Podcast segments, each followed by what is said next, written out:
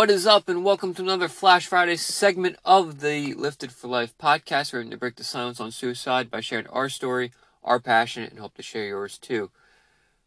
It is Tyler bringing it to you, as always, every week. Now, if this is your first podcast, thanks for listening. If this is not your first podcast, also, thank you for listening. Uh, we have a couple different formats here. This is Flash Friday, quick little tidbit for the week. Uh, Casey just posted a recent Stay Lifted episode. That's his solo uh, version, solo segment. Uh, we also have our full length episodes uh, with discussion pieces between myself, Casey, and maybe a possible guest here and there that we float in. So let's get right into it. I cannot stress this enough. You get what you pay for and you reap what you sow. Now, this can apply to anything. Uh, let's say you're buying a product for your new truck. Can the top of the line product be provided at the same price as a significantly cheaper product? Most likely not. You're going to get the quality that you pay for.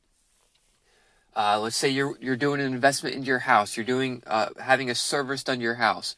Can the top dog contractor provide uh, the same quality of service as a significantly cheaper contractor? Most likely not. Most likely there's a reason that they are so expensive. Now let's flip this and talk about your mental health and your physical health. You reap what you sow. So you have to put an investment into your body and your mind to be able to grow, to be able to change. Without that upfront investment, nothing can change. You have to plant those seeds along the way for you to be able to develop and grow and change. It's not going to be easy, but again, you have to plant those seeds. You reap what you sow. You have to make that investment, do that hard work up front to be able to benefit later down the road. Keep that in mind. You get what you pay for, reap what you sow, and plant those seeds for tomorrow's success. Have a great weekend. Stay lifted.